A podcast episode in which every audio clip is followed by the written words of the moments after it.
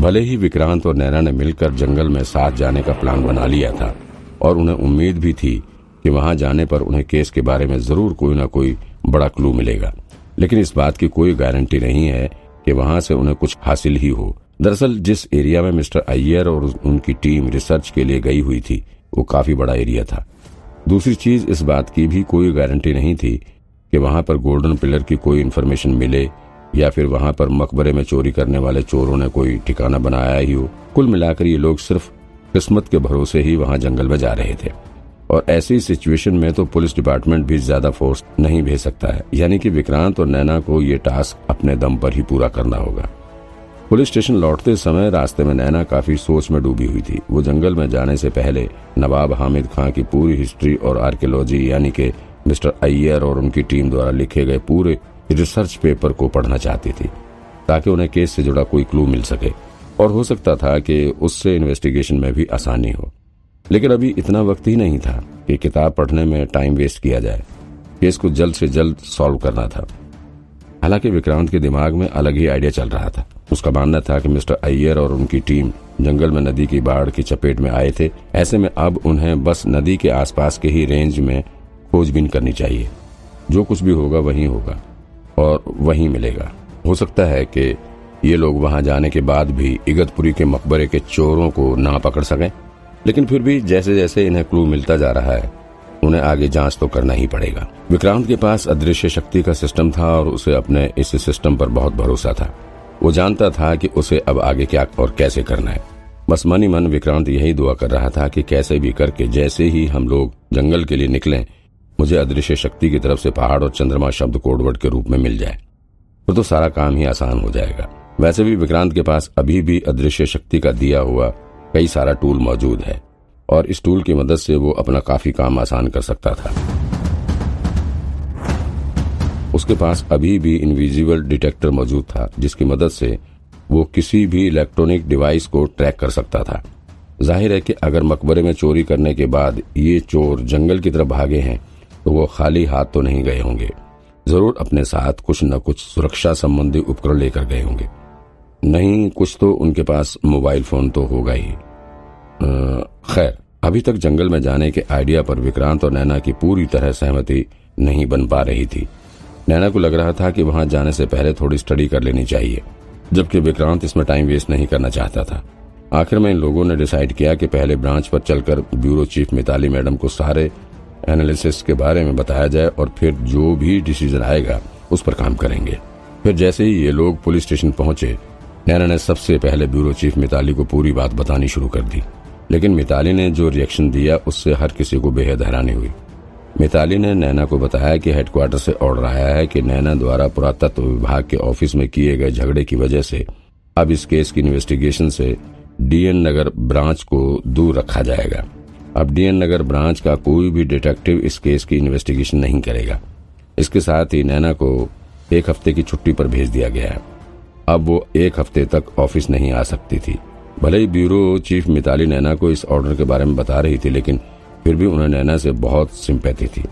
उन्होंने नैना की काबिलियत देखी थी और वो नैना पर बहुत भरोसा भी करती थी।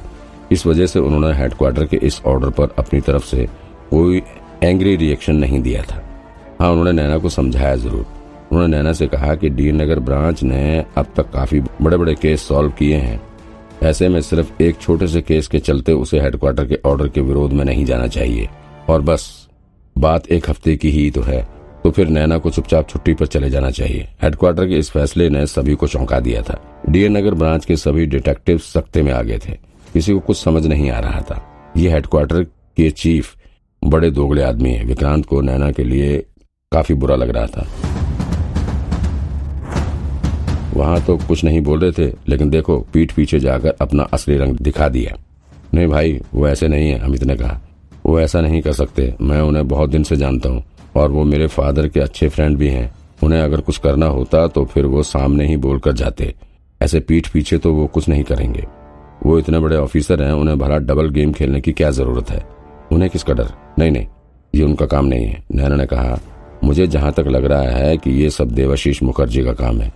वो बहुत शातिर आदमी है। देवाशीष अमित ने चौंकते हुए कहा, लेकिन वो तो बहुत अच्छे से बोल रहा था। मुझे तो नहीं लग रहा है कि उसने ये सब किया होगा।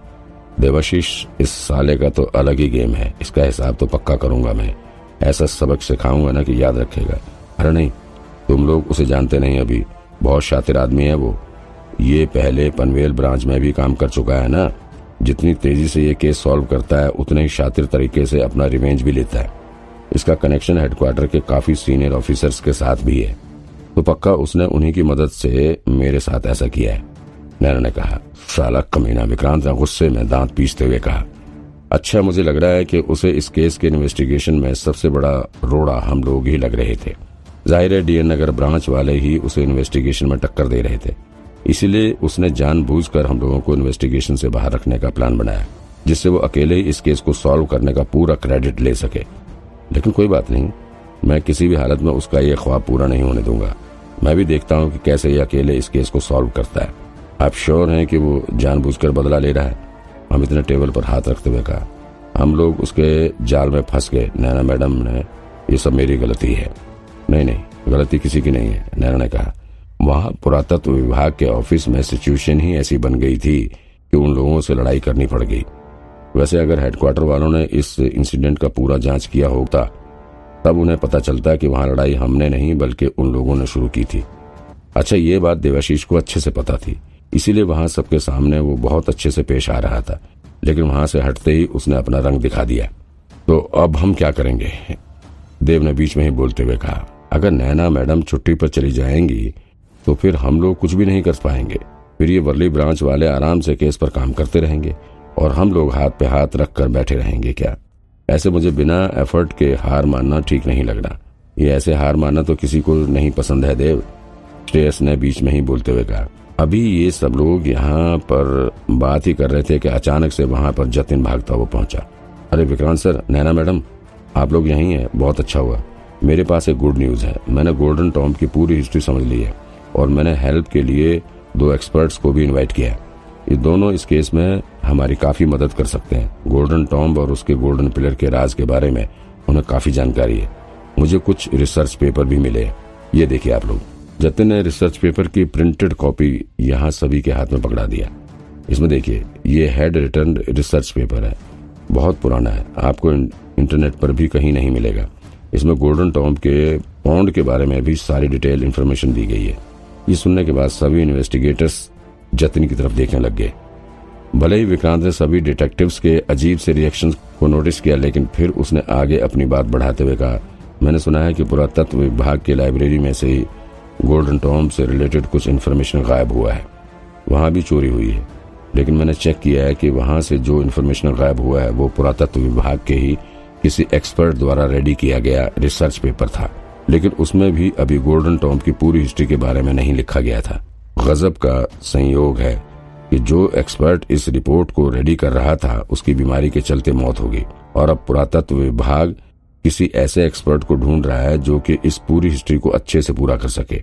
अच्छा एक और बेहद हैरानी वाली बात यह है कि अभी जो इन्फॉर्मेशन पुरातत्व विभाग के दफ्तर से गायब हुए हैं, उसकी सिर्फ़ एक ही कॉपी थी।